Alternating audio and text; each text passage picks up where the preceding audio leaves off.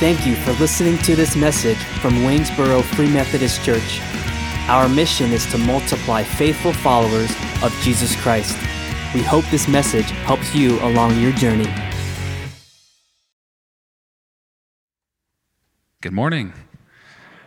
So, I have not met most of you, but my name's Ben. Um, my family and I moved here to Fishersville about a year ago and started visiting some different churches, and I'll make it short. But anyway, um, Caitlin was very generous. We met her at a park, and she invited us over to their house for dinner, not really knowing us at all. Um, it was pretty crazy, but it was fun. Um, and my wife and I were just very impressed with their hospitality. So we thought, eh, we might as we, we should probably go at least visit the church.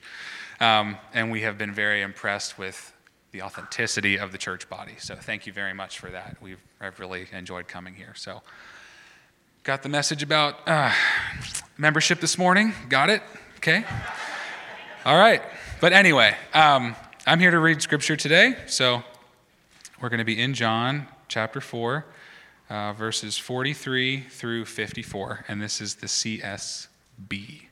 So after two days, he left there for Galilee. Jesus himself had testified that a prophet has no honor in his own country. When they entered Galilee, the Galileans welcomed him because they had seen everything he did in Jerusalem during the festival, for they also had gone to the festival. He went again to Cana of Galilee, where he had turned the water into wine. There was a certain royal official whose son was ill at Capernaum.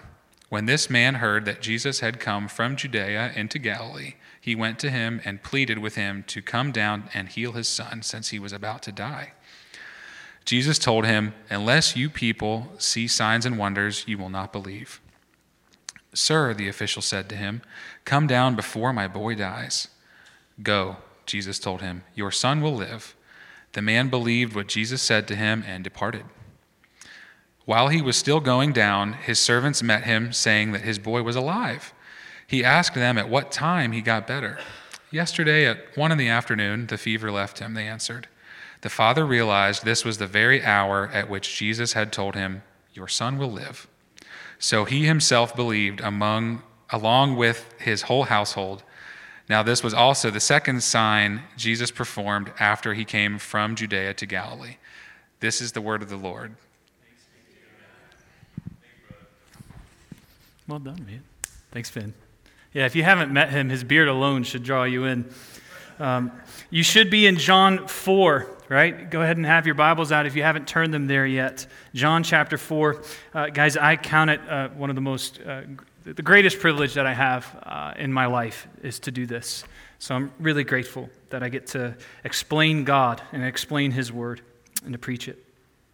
So, I got a question for you I want to start off the morning with, and it's, trust me, it's not a trick question. Don't think I'm trying to look for some alternate answer. Let me just ask you how are we saved from sin and death? Jesus. Okay, okay, so we should be able to have a good answer on that. That's we say in unison, right? So so it is Jesus, and you gave me the Sunday school answer, and you're not wrong. You're exactly right. So let me clarify the question a little bit further. What is our part in that? What is our responsibility in our salvation? What do we do for it? Faith. It's faith it's not our goodness. It's not like we dangle before God, hey, look at what I can do, right? Look what I've done. No, it's simply, hey, I've trusted Jesus. I have faith in Him alone. So it's our belief that we simply contribute to the equation of our salvation. Christ has accomplished everything. Guys, we have uh, the catechism questions, right? For the kids, the, the, there's one question is, is how can we be saved? The song, How Can We Be Saved? And then it jumps into the Carlton, Only by Faith. Only, anyways. So it's got these, it's got this core reality that it's simply our faith, right? So, so there's all sorts of other religions, almost every other religion, including sects of the Catholic Church, will say it's your faith that starts it, but it's your, it's your works that complete it. It's your works of the law that increase your salvation. Guys, that is not biblical in the slightest. And praise God that that is not the gospel. Right? If you, if you, if you look at a quick survey of Scripture, Titus 3 5, right? Let's just think about that. It says that God saved us not according to works done in righteousness, but according to his own mercy. Right? This is a critical doctrine of the Christian faith. It's one of the things that was uh, reaffirmed, kind of rediscovered, reaffirmed, and preserved in what we would now look back on as the Protestant Reformation, right? So uh, we are saved from sin and death by faith alone in Christ alone right? So we've got sola fide, sola Christa, right? Christus. Like, like so, so if you didn't know this, we are of that tradition. We technically, in the original sense of the word, we are a reformed church. We are of the tradition of the Protestant Reformation. So we hold to sola gratia, sola fide, sola Christus, sola scriptura, uh, soli deo gloria, right? Which is we are saved by grace alone, through faith alone, in Christ alone, as revealed in Scripture alone, to the glory of God alone. Amen?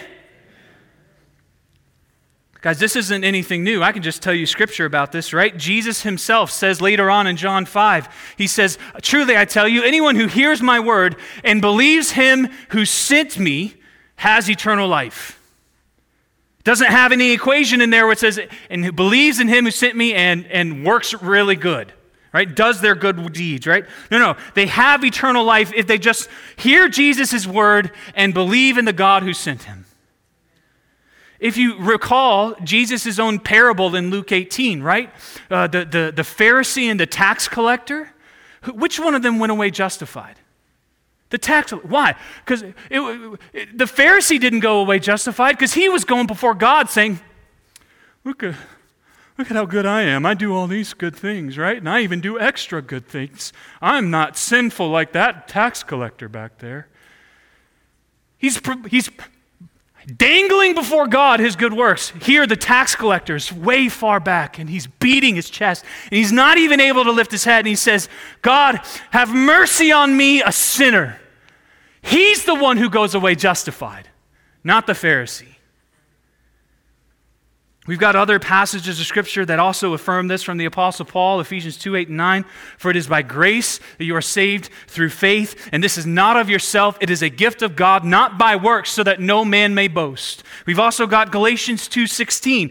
Yet we know that a person is not justified by works of the law, but through faith in Jesus Christ. So we also have believed in Christ Jesus in order to be justified by faith in Christ and not by works of the law, because by works of the law, no one will be justified. Or my favorite verse, the verse that I was uh, convicted about the gospel and came to saving faith in Christ in, Romans 1 15 and then 16. Romans 1 16 says, For I am not ashamed of the gospel, for it is the power of God for salvation for all who what? Believe. All who believe, no matter your ethnicity or race. Guys, we are rescued by faith in Christ alone. But here's the thing what do we mean by faith? What do we mean when we say faith? What kind of faith is it that Jesus asks of us? Right? What is saving faith? That's a very critical question, is it not? Because it's our part in that equation. Jesus accomplishes the salvation. We receive it by faith, but what is faith? The problem is, faith can mean all sorts of things today, can it? Right? So you could have somebody who says, I've got faith that the Washington Commanders are going to be a, a great team this year. Said no one ever. I'm getting back at you, bud. Hey, all right. He does not have faith, right? But there's like that kind of faith. There's also the other kind of faith that, that means like you're a, a, a really big fan of a particular celebrity. I don't know, Justin Bieber. He's got believers He's got a fan group that's acknowledged by faith. Uh, let's see. Okay, so here's another example. Yesterday, um, I was sitting in the, in the living room working on my sermon for today, and a guy, young guy comes up, knocks on the door. He's a pest control salesman, right? And he's, he's uh, coming around selling stuff, and, and he's friendly. He's, we start a conversation. He, it takes a little while. He finally gets to the point where he asks, like, hey, so uh, what do you do for a living? And I said, well, I'm a pastor. He's like, oh, no way. I said, yeah, I'm actually working on my sermon right now. He said, what's it on?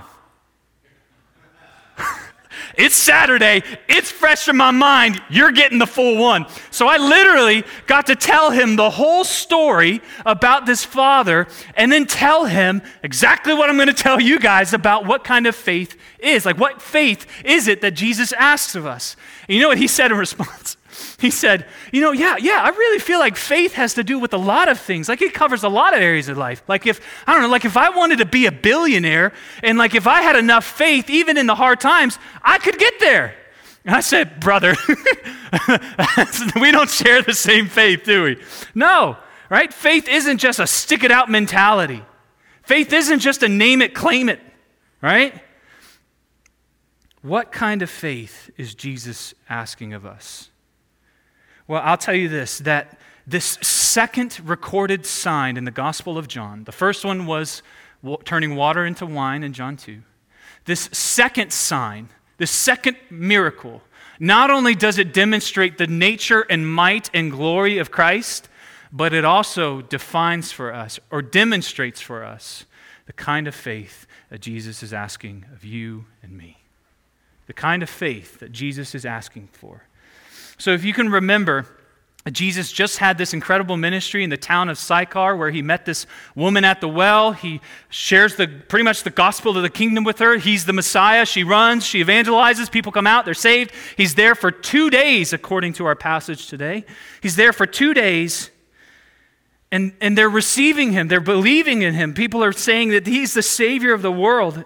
And then our narrative for today starts off with him going back to Galilee making his way to Galilee, which was Jesus' home region. It's where he grew up. He grew up in Nazareth of Galilee. Now, one of the things you'll notice is one in verse 44, he makes a pretty negative comment, right? He says what? A, a typical prof, uh, a proverb, right? A prophet is not welcome in his own hometown, right? Or in his own home nation. Why does he say that? Well, he's indicating the nature by which the Galileans receive him that it's not the same as those in the town of Sychar. If you notice in verse 45, Jesus, or the Gospel of John, it says that they received him, but it's indicating that he didn't receive him the way Sychar did. The way that he, they received him was the same way that those in John 2 at the festival received them. If I can jog your memory for a bit, remember Jesus is at the, the temple, right? And he flips some tables, purges house, cleans it up, and, and they want a sign, and he tells them what the sign is. And then it says that he continued to do signs and wonders, and many believed in him when they saw the signs that he did, but he did not entrust himself to them because he knew what was in the heart of man. And so, if you can remember, that may have been a, like, a, like one of those sermons that kind of punched in the face with all sorts of love seasoned all over it. But if you can remember how we talked about how there's this, there's this kind of consumeristic faith, a me driven, sign seeking faith that wants God's stuff more than it wants God Himself. And that isn't really a saving faith, it's a faith that uses God for our own gain. And it's always going to fail you whenever things get hard or you don't get what you want from God. So, like, that's what's in view here, it seems. Jesus and the Gospel of John, the author John, is connecting things back to what happened at that time. So, Galileans are, are seeing Jesus come in and they say, Hey, great, glad you're here. Jesus, do some tricks. Hey, there's an invalid guy. Go, go heal him.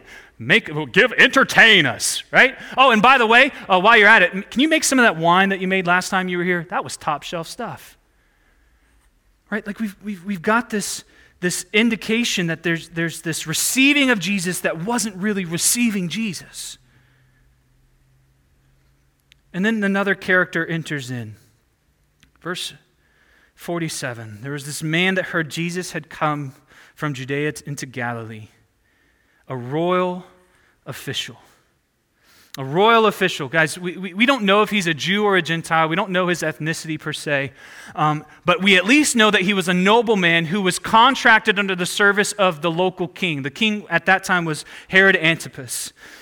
And so, so this guy, he's got connections to a king. He's got at least some influence because he's a royal official. He's got power. He has authority. He has a significance. He has wealth. And yet, one trial enters into his life, and everything he is and all that he has are all stripped down into one universal human experience powerlessness. Have you ever felt that before? Just by show of hands. Have you ever felt powerless over something? Anybody powerless? If you're not raising your hands, then, then, then we need to talk because I want to know what energy you're tapping into, right? His son is dying. And this dad is powerless. He can't do anything. And he's desperate. So, what, is, what does he do? Well, there's a, apparently some reports, some rumors going around in the streets of Galilee and, and on the, the, the, Galilean Times, right? And, and there's reports about this man named Jesus who could do things like heal the sick, who, could, who can turn water into wine, who can make the lame walk, who can make the blind to see. So he's like, I might have a chance with this guy. I'm powerless, but this guy, he seems to have some power. And so he runs 20 miles from Capernaum down by the sea up to Cana to find this man named Jesus. And he finds Jesus in the town where he performed the first sign recorded, Cana, right? In, in Cana at that wedding where he turned water into wine. If you have some time this week, read through this narrative and read back through that narrative again, and you're going to see so many connections. It's incredible. But he finds Jesus and he begs him, Jesus, I need you to come I need you to come heal my son. He's about to die. And Jesus does something here that, uh, that those who aren't familiar with Jesus' heart would say is rather cruel.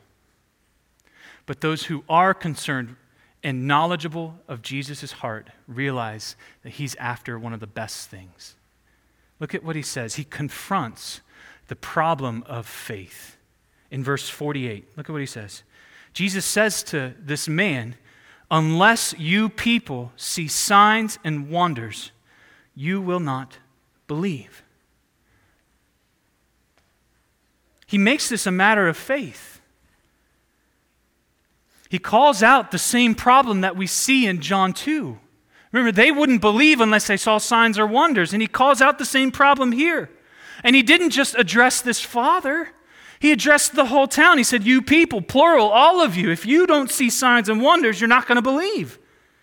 He addresses the whole group, the whole region, the whole hometown. He's saying, You guys are sign seekers, you are wonder worshipers. That may sound cruel to most people, but to us, we're realizing no, no, no. Jesus cares more about our faith and what it's placed in because he knows one way leads to eternal separation from God, the other one leads to eternal life. So he's leading into eternal life.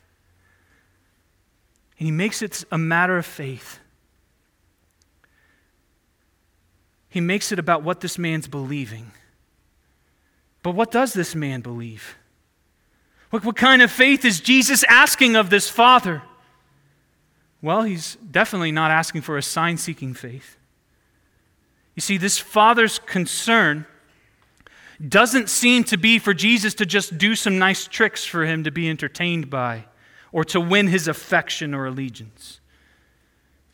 The father's not concerned about that. Look at what he says again. Verse 49. He says, Please, sir, Lord, just come down before my boy dies.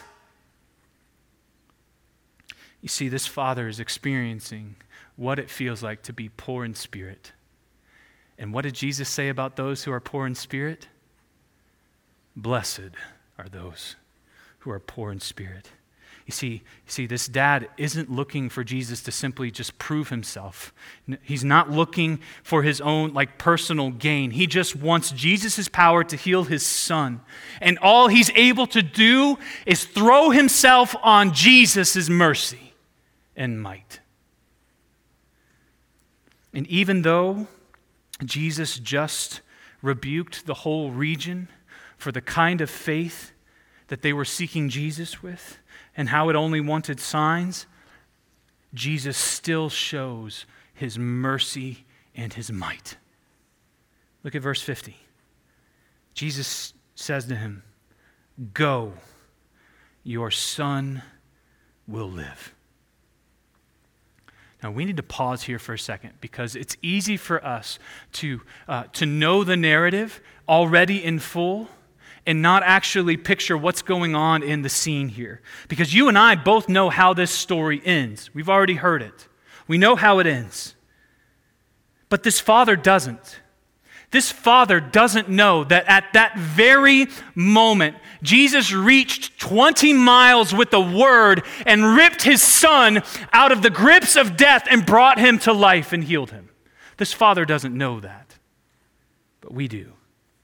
So, I mean, we need to pause here and just immediately um, be amazed at, like, can you see how powerful our Jesus is? Right? He, he didn't have to travel down 20 miles, take a few scans on the MRI and x rays, and, and, and, and do some blood tests and hook him up to some IVs and some medication and say, oh, he'll be better. Right? No, he didn't have to do that. He just used the word from 20 miles away. Let me, let me try to explain this a little bit more. Guys, uh, one of the world's most pervasive problems that I think we have all experienced is uh, that the ice cream machines at McDonald's never work. I'm not wrong, right? They never work. Uh, just real quick, can you just say a word and try to get the one over on Broad Street working again? I'm waiting because I want my ice cream after this. No? Can we? No. The techs of McDonald's can't even get it right with their hands on it. Jesus could just speak a word and it'd be fixed. Now, I don't think McDonald's ice cream machines are like on his priority list at all. But you know what he could do? And I think what he would care about? He could speak a word, and the cancer patient fighting for their life over at Augusta Health could be instantly healed. He can speak a word from his throne on high. And that mom, that single mom over in the country of India who has two kids and she's been invalid her whole life and not been able to run with her kids, he could speak a word and she would be instantly healed from his throne. There's this undeniable apologetic that defends the character and the nature and the power of Jesus in his miracles. And God uses those miracles to spark within us greater and greater faith in our God. He can even do it in the greatest skeptic. Guys, Jesus is teaching us here that we, in our faith, in our faith in Christ, can have the expectation of the miraculous. And we can have this expectation of miraculous breakthrough that you and I, we can dream, we can pray, we can hope that God does incredible supernatural signs and wonders. Because that's part of the thrust of this whole narrative. But there's more than that, though, isn't there? There's not just a demonstration that points to us that Jesus is the Messiah, there's also a demonstration of the very kind of faith that Jesus is asking of you and me, us mere mortals. You see, in Jesus' word to this Father, there's two things there's a command or an imperative, and there's a promise. There's a command and a promise. The command demands our obedience, the promise demands our faith. And what does this story tell us about what this dad did?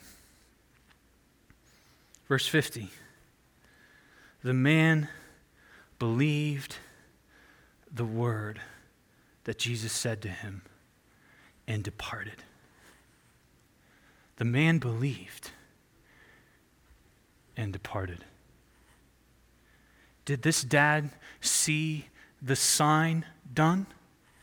Did he, did he see the miracle take place? No. No. He didn't, he didn't, it hadn't materialized in front of his eyes yet. And yet he still believed the word. Think about it. If, if he hadn't believed Jesus, what might he have done? He, he may have asked, Well, how, how can I know? I'm not going to go home until you give me some evidence. He might test Jesus. Hey, do, do something here that shows me you can at least do something over there, right? Like make two donkeys appear together and we'll ride back to my home and you can show me that my son's alive. Because I'm not leaving your side until you give me proof. No, this father doesn't do that. He doesn't ask any questions. He doesn't, doesn't petition Jesus any further. He doesn't complain about the nature of Jesus' word and command to him. He doesn't complain about not even seeing the results take place. He just walks away believing Jesus' word. You see, his belief wasn't resting on the sign being seen, it was hanging on the words of the Word, Jesus. He accepted what Jesus said as truth, enough to convince him. Your son will live. Your son will live. I believe you. Okay, I'll go.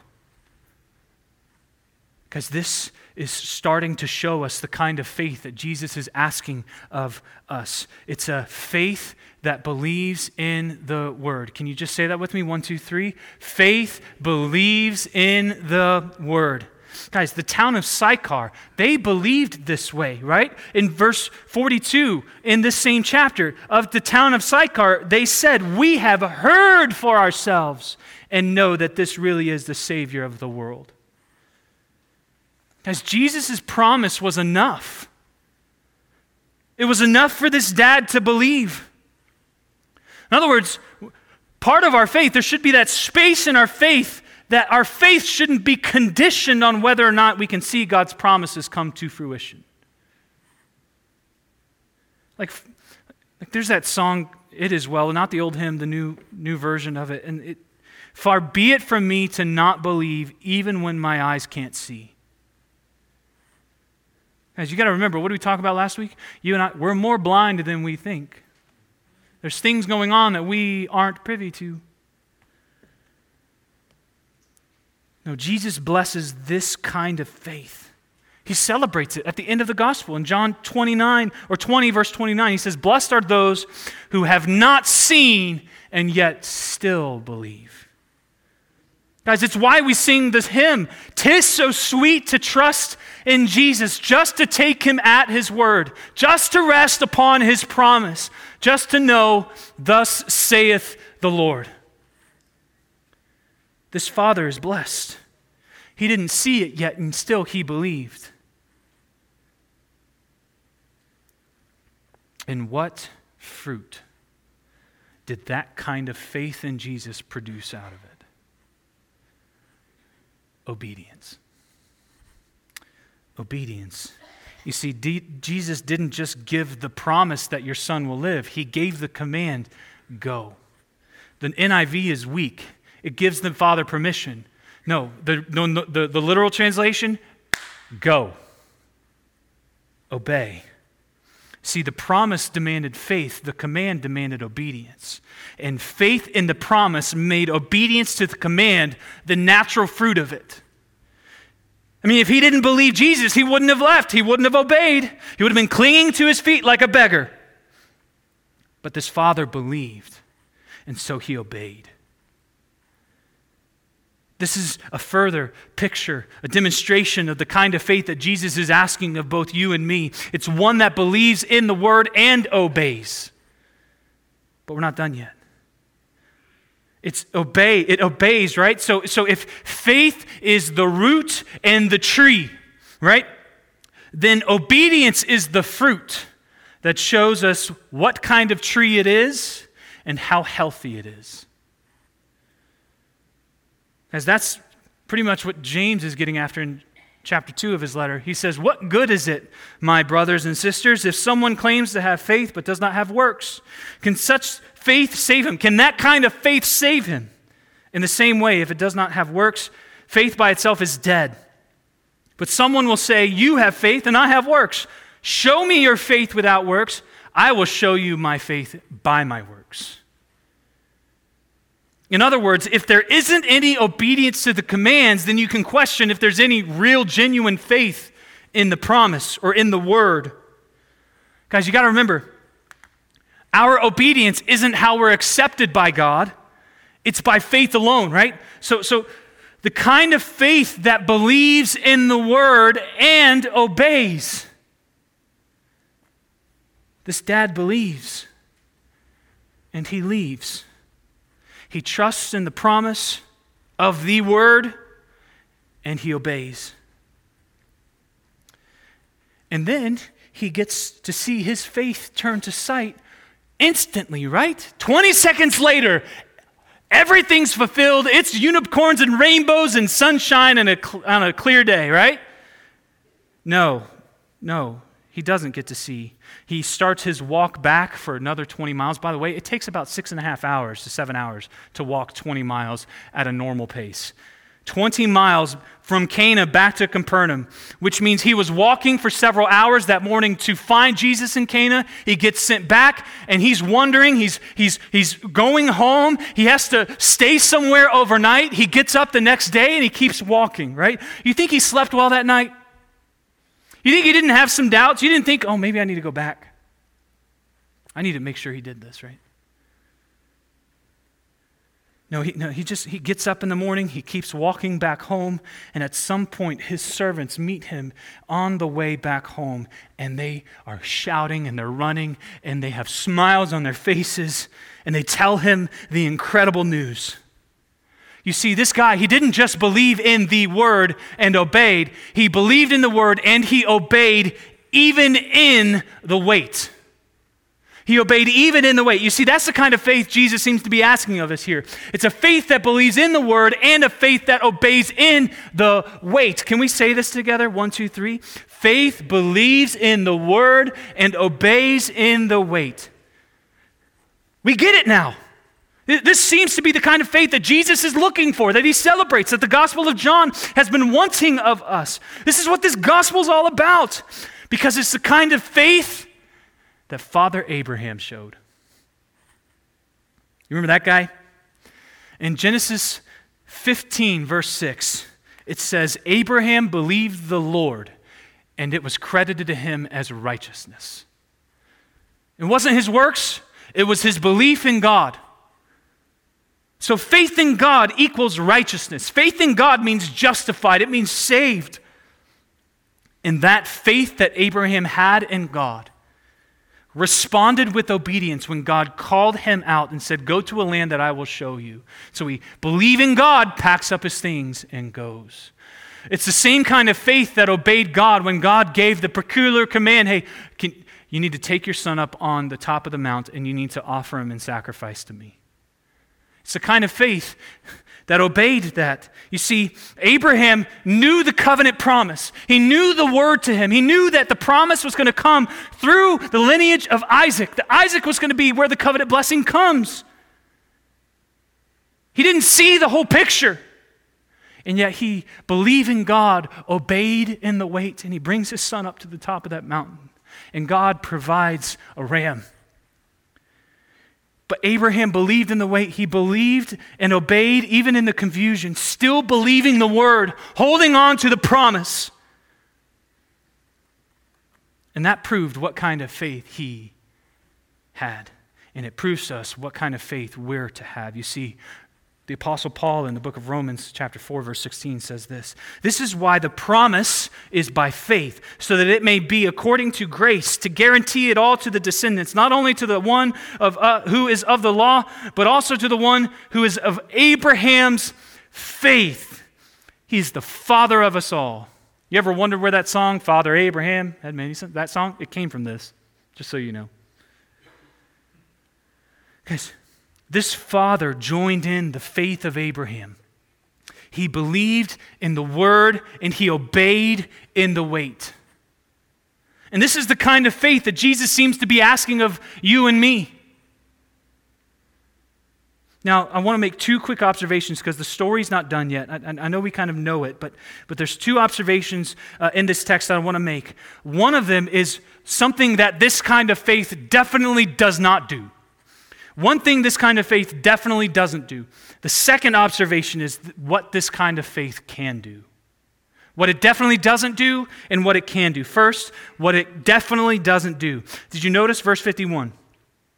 While this father was still going down, his servants met him saying that his boy was alive. He asked them at what time he got better. Yesterday at one in the afternoon, the fever left him, they answered. The father realized this was the very hour at which Jesus had told him, Your son will live. Did you notice when the promise was fulfilled? It was fulfilled the instant that it was spoken out of the mouth of the king. Was the promise contingent upon the faithful obedience of the Father? No. No. It already came to pass.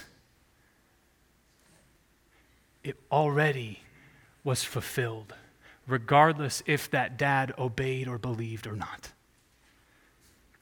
So, one thing that this kind of faith, a faith that believes in the word and obeys in the wait, one thing that this faith does not do, definitely doesn't do, it definitely doesn't keep God faithful. God will be faithful regardless if you are faithless. Now, don't get me wrong, there are certain blessings, there are certain promises in Scripture that are contingent on the obedience, but don't you ever convince yourself or let Satan deceive you into thinking that your faith and your perfect obedience keeps God responsible for his promises. You can say, Oh, I've messed up again. I gave into that sin habit. I guess that means that God's just not going to do anything with me anymore, that He's going to forsake me and abandon me. No, no, no, no. God's promises are contingent on his own willingness to be faithful and on Christ's perfect obedience. So praise God that God will not defile his own glory and forget one of his promises to you, and that Christ won't be counted as insufficient to secure the yes and the amen for all of God's promises. Your faith and your obedience don't keep God faithful to his own character and promises. He'll take care of that himself. So that's one thing this kind of faith definitely doesn't do. Here's the thing that this kind of faith can do. Verse 53. So, this father, this royal official, himself believed along with his whole household. Men, husbands, and fathers, if there's ever any reason for you to get serious about your faith in Christ, this ought to be it. He believed Jesus, and his whole household followed. Guys, I think I've shared the statistics with you before, but in case you've forgotten, in a family unit, if the child is the first one to follow Jesus, 3.5% of the time the whole family follows. Just 3.5. In a family unit, if the mom is the first one to get saved in that family, 17% of the time the whole family follows suit and follows Jesus. But in a family unit where the dad, the husband, is the first to follow Jesus. You know how many times, how, the percentage of the time that whole family follows suit? 93%. So, men, how long are you going to hold on to your own strength? How long are you going to hold on to your own determination to be able to accomplish in you and in your family and in the world what only Jesus alone can do for you and only what Jesus alone can do for your family? You can keep trying to do it. You can keep trying to do it on your own, make your own pathways and lead your own self and lead your own family, and you will do it in separating them from God and leading them straight into the grave. So, if not already, there's going to be a day where you experience the same kind of powerlessness that this dad had.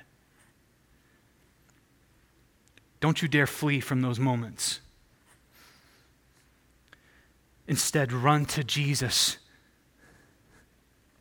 Believe Jesus alone to heal and to lead your own family. Believe Him with the kind of faith that believes in His word and obeys Him in the wait. And then look at what's going to happen in your family. Get serious about your faith in Christ. Stop moping around about the costs that He asks when you ask for Him to save you. And He says, Follow me, become my disciple. Stop complaining about the costs. Take on the mantle of spiritual leadership in your own home. Run to Jesus every day. And your family will reap the benefits. Imagine, oh, oh, my dad's more like Jesus than, than ever before. Oh, darn. Oh, my husband, man, he's loving Jesus more. Oh, I didn't want that to happen. Who says that? Right? Like, my goodness. The benefits are immeasurable when a husband and a father decides in their powerlessness that I can't save myself. I'm going to run to Jesus. So, for example, husbands and fathers, men, there's a, there's a freedom worship night coming up this Friday that's designed for you to help lead your family in worship to our King. There's a platform for you.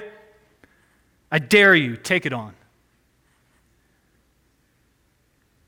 You see, this is the kind of faith that Jesus asks of us. It's the kind of faith that believes in the word and obeys in the wait and it doesn't keep him faithful to his promises because he's already faithful regardless. Remember how we just sang about that? But this kind of faith can potentially lead your whole family from death to eternal life. So will you will you do this this morning? Will you believe in our God with this kind of faith? A faith that believes in the word and obeys in the wait, no matter who you are. So you'd say, hey, hey, even if I'm not seeing any kind of breakthrough in my life, God, no, I'm going to seek you morning, noon, and night. I will not stop seeking you because I know one, one of these times you're going to show up in power and breakthrough. Or, or you might say, like, hey, even if my wife disrespects me, even if she doubts me or mocks me or belittles me, no, I'm still going to love her, Jesus, as you loved your bride.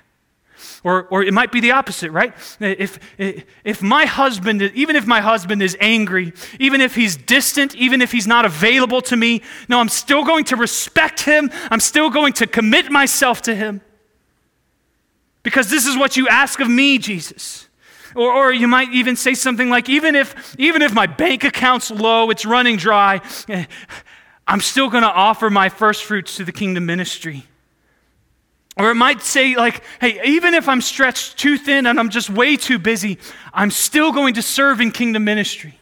Or it might even say, hey, even if I've got some church hurt, I've got some pain in my life, and I don't feel accepted among this group, I'm still going to commit myself to the gathering of the church that Jesus has called me to.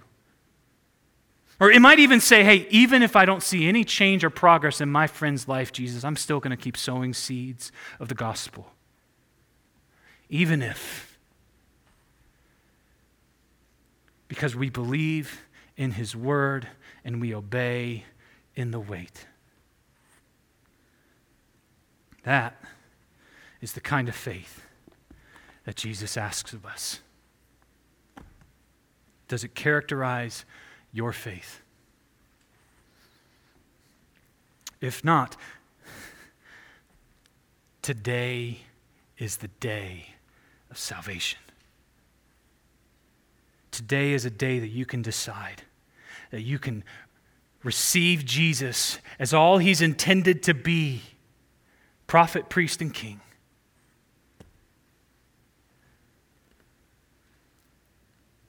Maybe it's not that you don't have faith. Maybe you are believing, but you need the shepherd of your soul to tend to your unbelief. Maybe that's you today. We hope this message helps you multiply faithful followers of Jesus Christ. For more information about our church, please visit waynesborofm.com.